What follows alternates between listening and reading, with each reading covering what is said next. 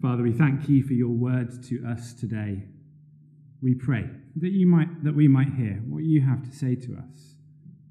Amen. In the English language, we have a saying, I heard it straight from the horse's mouth. I heard it straight from the horse's mouth. I don't know where it comes from, but it means I heard it from a reliable source. This piece of information I'm passing on to you can be trusted because it has trustworthy origins. It comes from someone who would know this thing firsthand. I heard it straight from the horse's mouth. 3 years ago, Omid Scobie and Carolyn Durand published a book about the Duke and Duchess of Sussex, Prince Harry, and his wife Meghan. And that book made some explosive claims about the rifts that had developed between the prince and his wife and the rest of the British royal family. And there was significant interest in what the book had to say, uproar in some circles. How could the authors say such things? From where did they get such incendiary information? Who were their sources? And lo and behold, it eventually came out that Meghan had permitted a close friend of hers to talk to the book's authors. And so it turned out that it was reliable, at least as far as it presented the hurting couple's point of view. It had come pretty much straight from the horse's mouth.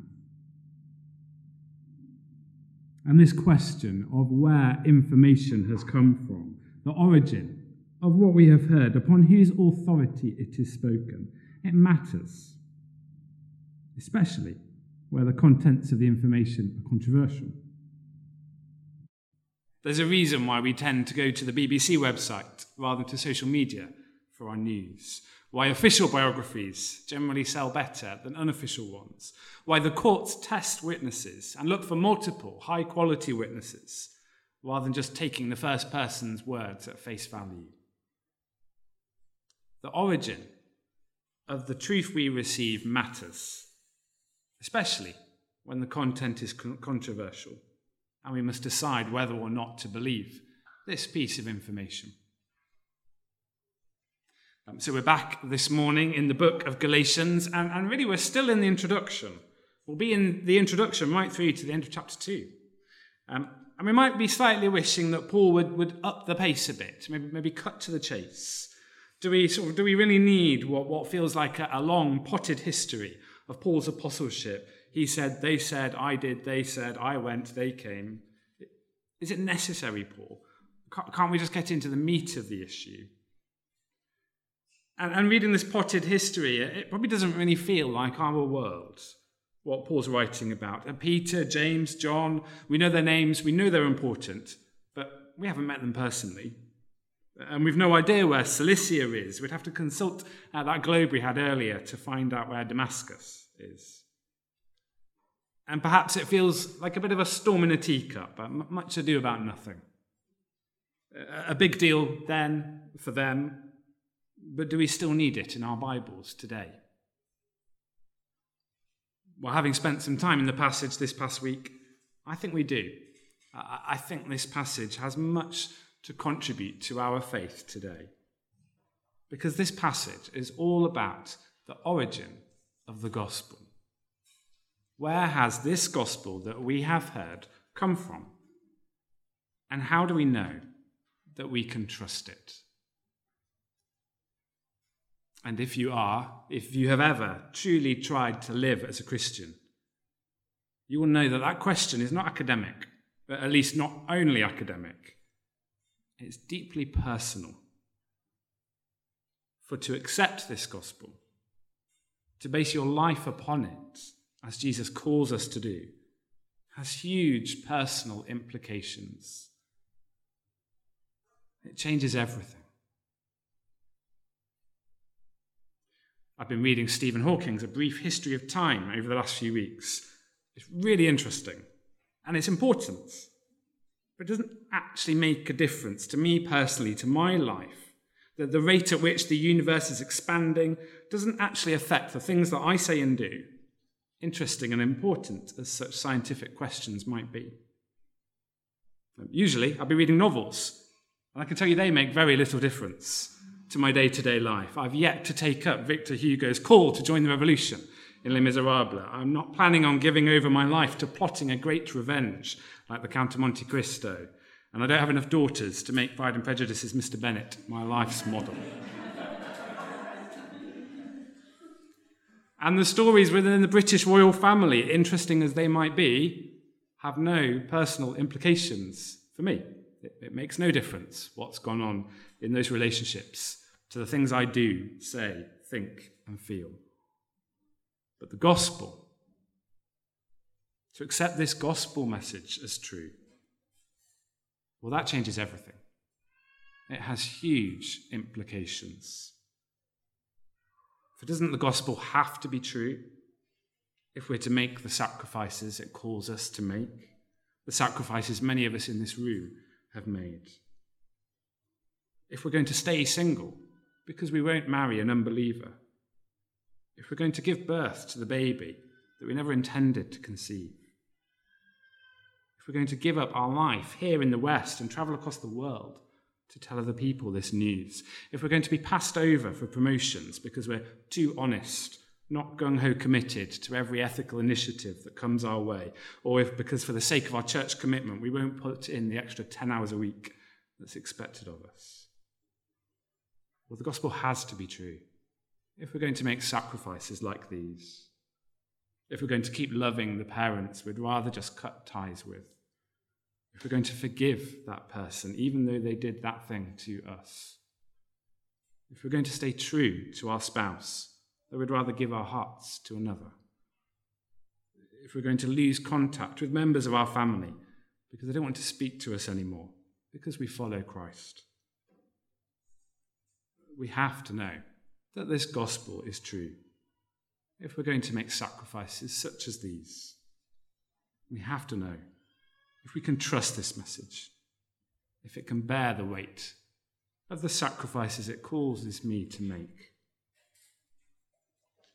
And if these aren't questions we ask personally, then these questions around the truth of the gospel are certainly questions that our culture asks. And they're the questions that Paul was being asked in Galatia. What's the source of your message, Paul? What's the origin of this gospel you've taught us? Are you just spoon-feeding us what the apostles spoon-fed you? Are your claims to authenticity a con?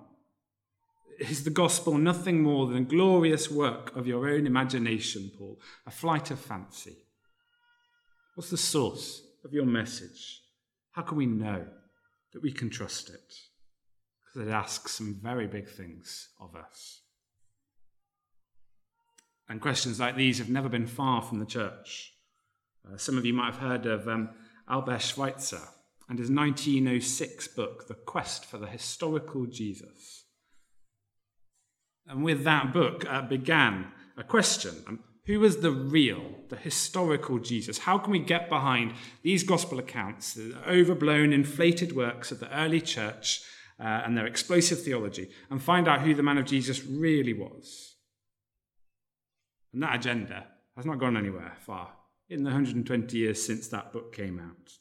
Just think of Dan Brown's The Da Vinci Code, claim that Jesus was a married man, that the Gospel of Thomas is the real one we should pay account to about 20 years ago. Or about 10 years ago, Philip Pullman's The Good Man Jesus and the Scoundrel Christ, a novel, but the suggestion that Jesus was just a good moral man whose legacy was taken over by this egotistical Christ. And that's even before we get started on the many, many attacks that have been made on Paul over recent decades. So we in the church have never been far away from questions like these. And many of us will feel rocked. We find them unsettling, understandably so. And so that puts us in a similar position to the church in Galatia, feeling a little fragile, not sure whether they can, whether they should, continue to believe what they once accepted. Not sure that they can continue to base their lives on Jesus. Some of us may, though we're still sitting here in church, have already gone a long way down that path, have already given up on trusting Jesus. But let me urge us this morning that as Christians, we don't need to run from such questions in fear, because our gospel, our God, can most certainly withstand questions such as these. There is nothing to fear. The words of Christ really are words that we can build our lives upon. So as we said earlier, this passage is essentially a potted history of Paul's early apostleship, a memoir. It's a bit like maybe the flashback montage in a film, which sort of skims over in a couple of minutes, a few years or decades in a character's life. Paul gives us, getting on for 20 years of his life as an apostle. Why? Because he's got a point to prove. The point he makes right at the beginning in verses 11 and 12 of chapter 1. The point that I think is a summary of the whole section, his response to the accusation that the gospel message he has preached and they've believed can't be trusted. So do look down with me, chapter 1, verses 11 and 12. I want you to know, brothers and sisters, that the gospel I preached is not of human origin. I did not receive it from any man, nor was I taught it. Rather, I received it by revelation from Jesus Christ. I got my gospel from God, says Paul. It's simple. That's these 24 verses summarized in 6 words. I got my gospel from God. And then Paul takes us right back to pre-conversion in verse 13 for the beginning of the montage. He writes, "For you have heard of my previous way of life in Judaism, how intensely I persecuted the church of God and tried to destroy it.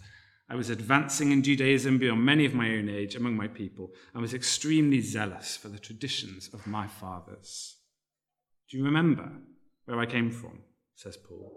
"You know this story. Remember, I was as anti-Jesus as a person could be." You can feel the self-focus of those years in the way he writes, I. Then verse 15, but when God who had set him apart from his mother's womb and called him by his grace, when God was pleased to reveal his Son in me. Remember where I came from, says Paul. You know the story. Remember, I was as anti-Jesus as a person could be until God revealed his Son to me. Notice how Paul speaks of his conversion. He didn't have a sudden moment or a long journey of self-discovery. He wasn't convinced, bullied, brainwashed, or even simply talked into believing by an unquestioning mother, a well-wishing grandparent, a persistent school friend, a radically different colleague. He didn't finally find his way to the truth through his own diligence and critical mind, through his work exploring all the different religions and worldviews of his era, through his deep insights into the ways of God and man. No. He became a Christian because he had God the Son revealed to him by God the Father. I love how passive that is. Remember how completely I was transformed by God's grace, says Paul. I got my gospel from God. Only God could produce a turnaround like that in my heart and my life. But from the end of verse 16, and Paul zooms in. He has a more specific point he wants to make, I think.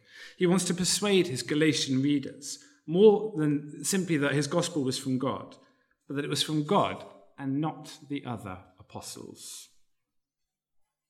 So remember last week, apostle, that's how Paul introduces himself in the letter, 1 verse 1, simply means chosen one or sent one, person recruited by Jesus to spread the word of his death and resurrection.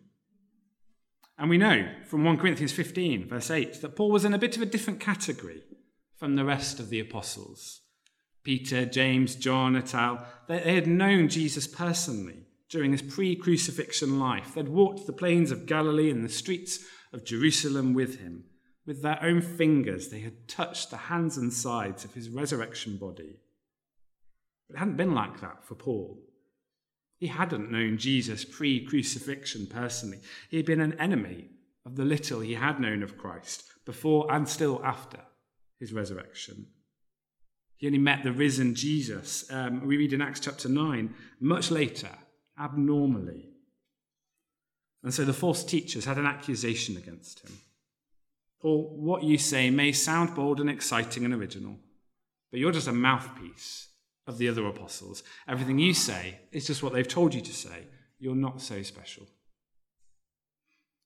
And I think the history we get from verse 16 right through to verse 10, this montage of nearly 20 years, is designed for Paul to prove two things that will disprove that accusation. And these will be our 2 points for today. Number one, Paul's gospel did not come from the apostles' message, from 1 verse 16 through to the end of the chapter.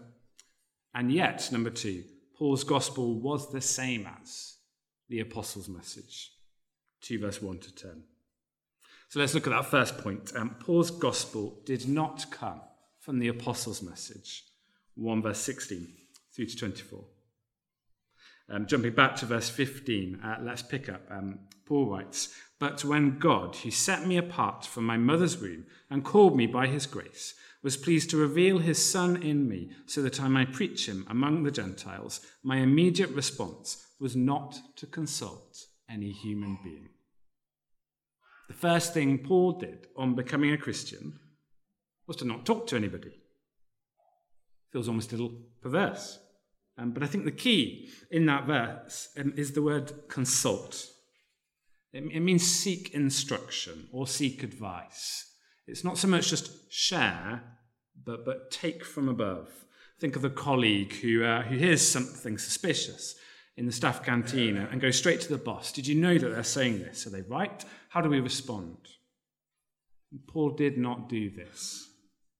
He did not consult anyone. He asked no one's advice about this message. He sought orders from no human being about what to do with it. Paul needed no instruction from a human being because he had received his instruction from the Lord Almighty. God himself had revealed himself to Paul, had spoken to him. What could any mere human being say to confirm such an event? Paul did not talk to anybody because he got his gospel from God. And then verse 17, he writes, "I did not go up to Jerusalem to see those who were apostles before I was." In fact, he did three other things. Verse 17, he went to Arabia. We know almost nothing about this trip. Did he go there to meditate on the message he'd received or to preach it? We don't know. But he headed not for Jerusalem, but in a different direction to Arabia. And then second, verses 18 to 20, he did go to Jerusalem, but not like that. He did go to Jerusalem 3 years later, verse 18, but this was not a getting the golden stamp from the apostles trip. It wasn't until 3 years after he'd received the message. He was there for only 15 days. At the end of verse 18, he met only Peter and James there. This wasn't a secret handshake you're in meeting. He was already an apostle, and he had been for 3 years. It was just a brief trip to help him to get to know his fellow apostle Peter a little better. So he did go to Jerusalem, but not like the people are saying about him. And then third, verses 21 to 24, he went to Syria and Cilicia. And so having been in Jerusalem for barely a fortnight, he headed out to Syria and Cilicia. And we know hardly anything of these trips. Presumably he preached the gospel, to whom, to how many people, for how long, we don't know. But the one thing in the background of this whole narrative, I think, is Paul's connection to, or lack of connection to, the Jerusalem apostles, those who had been apostles before him. He writes, verse 22, "I was personally unknown to the churches of Judea that are in Christ. They only heard the report. The man who formerly persecuted us is now preaching the faith he once tried to destroy, and they praised God because of me." Paul received the gospel, and he taught the gospel independently of the Jerusalem apostles. His gospel did not come out of their gospel. His message was not just their message, dressed up and repackaged for a new audience. He did not get or seek their stamp of approval before he went out to preach. He was on the same team as them, as we'll see later, but they had very little to do with each other in these early years. Paul received and taught the gospel independently of those who'd been apostles before him. But how could that be the case? How could Paul even know the gospel message well enough without the influence of those men who had walked with Jesus through his life on earth? Well, that takes us back to verse 12. So short, but so precious. Paul had received the gospel directly from Christ. Jesus himself opened the curtains of the heavens and spoke with Paul and told him that he had given himself, died and been raised, that all who believe in him might be rescued, as we saw in verses 3 and 4 of chapter 1 last week. Paul's message did not come from the apostles' message. It came directly from Jesus. And then second, Paul's gospel was the same as the apostles' message. From chapter 2, verses 1 to 10, Paul's gospel was the same as the apostles' message. Eventually, we read in chapter 2, verse 1, after 14 years, Paul went up again to Jerusalem, this time with Barnabas, and he took Titus along also.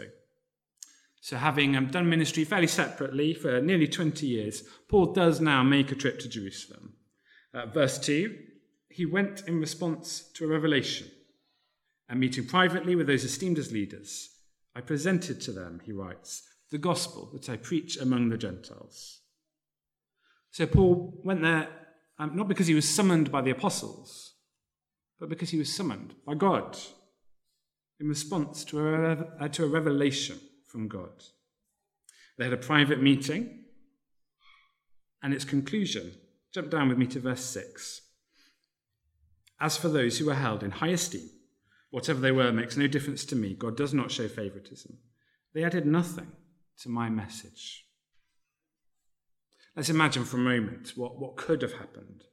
Okay, Paul, you've been doing a really good job. You've got lots of stuff right. You've got the basics in place. But I think you need a bit of training. You haven't covered this. You haven't covered this. You really need to start including this. And you've got this emphasis wrong and this emphasis wrong. You need to try and do it more like this, like us. But that's not what happened. Verse 6, they added nothing to my message. They did not change the content. They added nothing to Paul's message. And then verse 9, James, Cephas, that's Peter, and John, those esteemed as pillars, gave me and Barnabas the right hand of fellowship when they recognized the grace given to me. The Jerusalem apostles did not change, did not add to Paul's message. They accepted it as being the same message that they too had received from Jesus, just with a different audience. Verse 7, they recognized that I have been entrusted with the task of preaching the gospel to the uncircumcised, just as Peter had been to the circumcised. They accepted Paul, this newcomer, this previous Jesus hater, into apostleship on the same footing as the great Peter, upon whom Christ had said he would build his church. It's incredible. And Paul gives us a case in point of their acceptance and a little window into what will be the main theme of the letter as we get into the second half of chapter 2, with what happened in verses 3 to 5 of chapter 2. Despite fierce opposition, in verse 4, from some false believers, the Jerusalem apostles agreed with Paul that the young, recent, non-Jewish convert to Jesus, Titus, should not be compelled to be circumcised. Why? Well, much more to come as we dig into Galatians, but just briefly, to require a non-Jewish Christian to be circumcised, to live culturally as a Jew, if they would be welcomed into God's people, as had been the case throughout the history of the Old Testament, well, that would be to undermine the freedom that Christ had now given his people in the gospel. And Paul speaks in strong words. At verse 4, it would be a return to slavery and to rule-keeping as an attempt to get to God, to compel Titus or any other Gentile convert to be circumcised. It would be, verse 5, a denial of the truth of the gospel. And Paul and the Jerusalem apostles were absolutely united on this. For their gospel that they had received from Jesus was the same. And these Jerusalem apostles, they knew it when they heard it and saw it. And so we can trust the gospel message because it has come to us from Christ himself. It has come straight from the horse's mouth. We are not apostles, at least not in the biblical sense. We will not have met the risen Jesus in the way that they had, but the Bibles we hold in our hands, not the result of Renaissance politicking, the products of the minds of medieval monks, or the invention of a carried-away early church. They're the Word of God, the words we hold in our hands, the Word of God that came from the risen Christ to the ones he had revealed himself to and commissioned to write these words that the whole world may hear, the good news. The gospel message we believe comes from Christ. It comes straight from the horse's mouth. And that means that the gospel message doesn't come from other people, though it may come to us through them. And I wonder if we sometimes sort of slip into thinking, feeling, believing, placing a bit too much of our confidence in it coming from other people. The gospel message doesn't come to us from our parents, though they may be the ones who taught it to us. It doesn't come from this or any other church we've been part of in the past, though every good and faithful church will embody it and pass it on. It doesn't come from the pens of Calvin, of C.S. Lewis, of John Stott, John Piper, Tim Keller, whoever else it may be, though Christ gives his church great teachers. The gospel doesn't come from other people. It comes from Jesus. And nor does the gospel come from our own experiences, though by his Spirit the Lord may well have given us wonderful experiences that we look back on fondly. It does not come from the reason and rationality that we applied to the Bible when we first considered and accepted its claims if we became Christians as adults, though the Bible is deeply reasonable and rational. The gospel message does not come from our sense of God's deep love for us, though love us deeply he most certainly does. And it does not come from great spiritual experiences we have had, great times in which we've known the Lord's hand and blessing, though bless his people, our Lord by his Spirit certainly does. But we must not make those things the source, the thing we think to be the origin, because our Lord may in his good purposes remove a temporary blessing for a time, for our good. And if when he does so, we think the cause for our faith is gone, then we stand on weak ground. We have something much better to hold on to. And that is that the gospel message we believe comes from Jesus, straight from the horse's mouth. It was revealed by Christ to Paul in verse 12, to the other apostles after the resurrection, and it has been revealed to us through the Spirit-inspired words that they wrote that we hold in our hands. So we don't need to worry. We don't need to worry whether the Council of Trent got it right and the right Gospels were included in the Bible. We don't need to worry about whether they've been tampered with and changed over the centuries of the church. We don't need to worry whether the evangelists who wrote them were faithful witnesses. And we don't need to worry whether we've made the wrong call, whether the wool was pulled over our eyes when we were young and foolish, whether basing our life on this crucified carpenter will prove to be a fool's errand. We don't need to worry that when we die and stand at the pearly gates, there'll be nothing there, that Islam, Judaism, Buddhism, whatever it might be, will prove to be, after all, the true religion. That God will sit on his throne and point and laugh and say, "What a fool! like the world does. No. Instead, we can look forward. We can look forward to being caught up together to meet the Lord in the air and be with him forever. We can look forward to hearing, "Well done, good and faithful servant. Come and share your master's happiness." We can look forward to receiving the crown of righteousness, which the Lord, the righteous judge, will award on that day to all who have longed for his appearing. We can look forward to dancing out our days for the rest of eternity in the presence of the Lion who is the Lamb, with all his people from every tribe and tongue. We can be confident, brothers and sisters, we need not worry. "Because you have seen me, you have believed," said Jesus to Thomas. "Blessed are those who have not seen and yet have believed."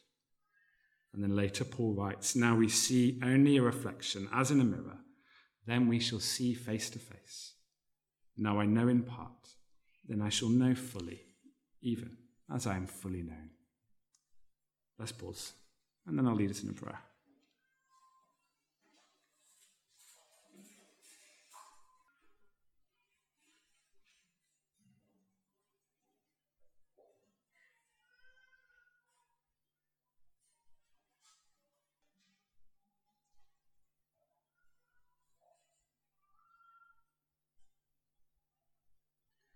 Father, it is hard to follow you in a world, in a culture that so frequently unpicks the words of Scripture, unpicks the claims of Christ, and causes us to doubt. We repent of how often we succumb to those doubts. We pray that you might strengthen our faith. Might we know that this gospel message has not come to us from men and women, even if it may have come to us through men and women, but it has come to us from the risen Jesus Christ. Give us such great confidence in him, we pray. Amen. Amen.